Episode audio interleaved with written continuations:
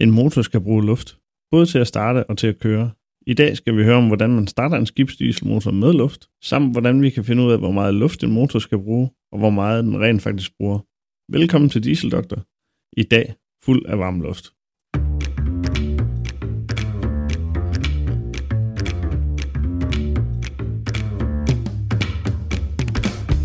Velkommen til podcasten Dieseldoktor med mig, Nils Ilberg Jacobsen.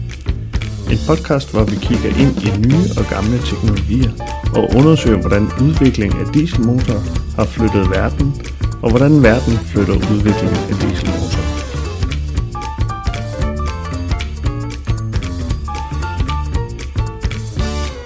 Startluft er betegnelsen for den komprimerede luft, som vi bruger til at starte store motorer med.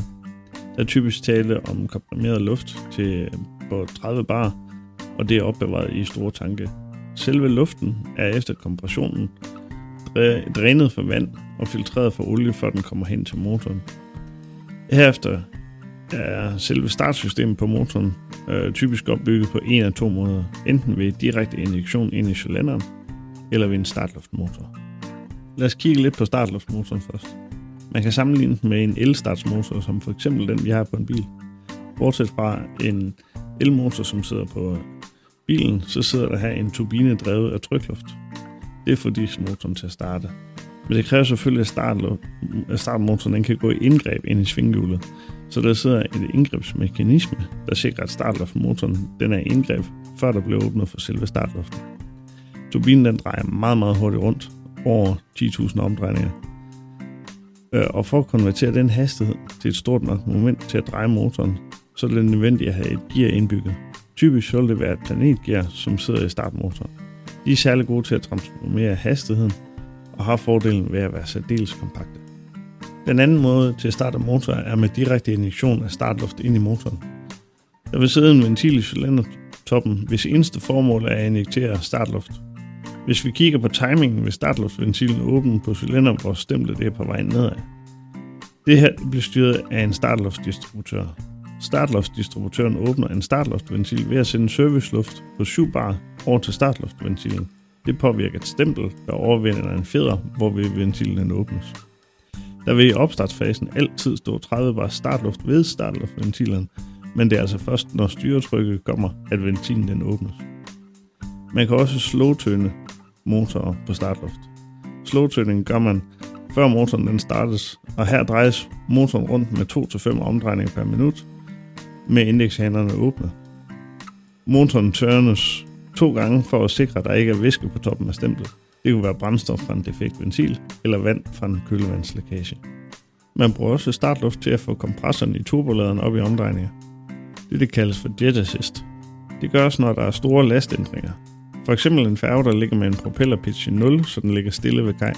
Og herefter så ligger den fra land.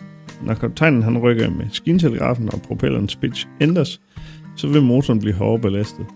Det vil sige, at den skal have mere brændstof og dermed bruge mere luft for at få en ren forbrænding.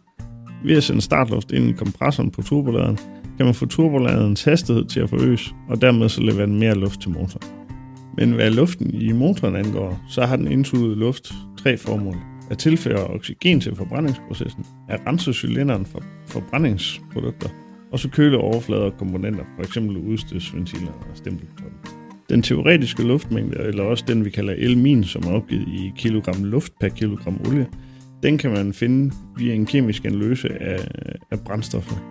Uh, øh, og der er en uh, formel, der hedder uh, uh, 8 tredjedel gange kulstofatomet, uh, øh, eller andel af kulstof, plus 8 gange andelen af brint, minus andelen af ilt, plus andelen af svovl, uh, og alt det her divideret med 23. Uh, og så får man den her teoretiske luftmængde. Øhm, det vil sige, at hvis jeg bruger 1 kg olie, så kan jeg finde ud af, hvor mange kilogram luft skal jeg så bruge til at forbrænde den her olie. I virkeligheden så kræver det mere luft end den teoretiske minimumsmængde. Det vil være meget, meget vanskeligt at gennemføre en perfekt forbrænding, hvis der kun lige er minimumsmængden af luft til rådighed. Det vil kræve en uhyre fin forstøvning på helt ned på atomart niveau, hvor vil det enkelte brændstofmolekyl være omgivet af præcis det nødvendige antal iltmolekyler. Sådan en forbrænding, det vil vi ikke kunne se i en virkelig motor. Så i virkeligheden så vil det resultere i ufuldstændig forbrændte brændstoffer. Øh, de her uforbrændte øh, partikler og elementer, de vil, de vil komme ud enten som sod eller øh, uforbrændte gasarter som metan eller carbonmonoxid, altså CO. Øh, Virksom metode til at komme så tæt på de her øh, er fin togdannelse, forstyrring eller forgasning af brændstoffer.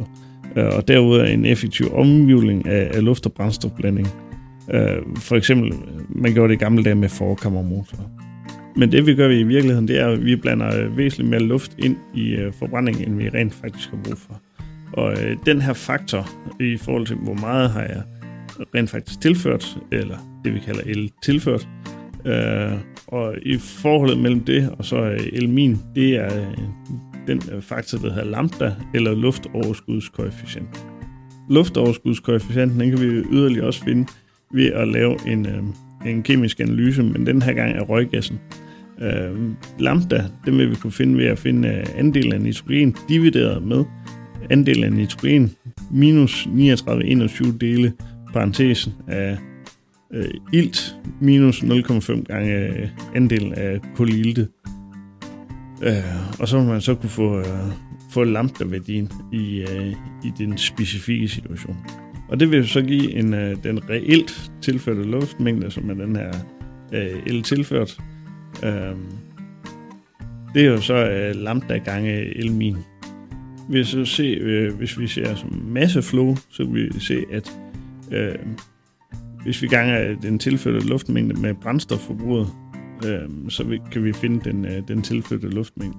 Øh, så en typisk formel det vil være L tilført gange CH divideret med 3600 for at få det i kilogram luft per sekund. Hvis jeg vil have udstødsgasflåde, så skal jeg lige plus huske at plusse mit brændstofforbrug ovenpå. Så vil det hedde øh, øh L tilført gange med CH plus CH divideret med 3600.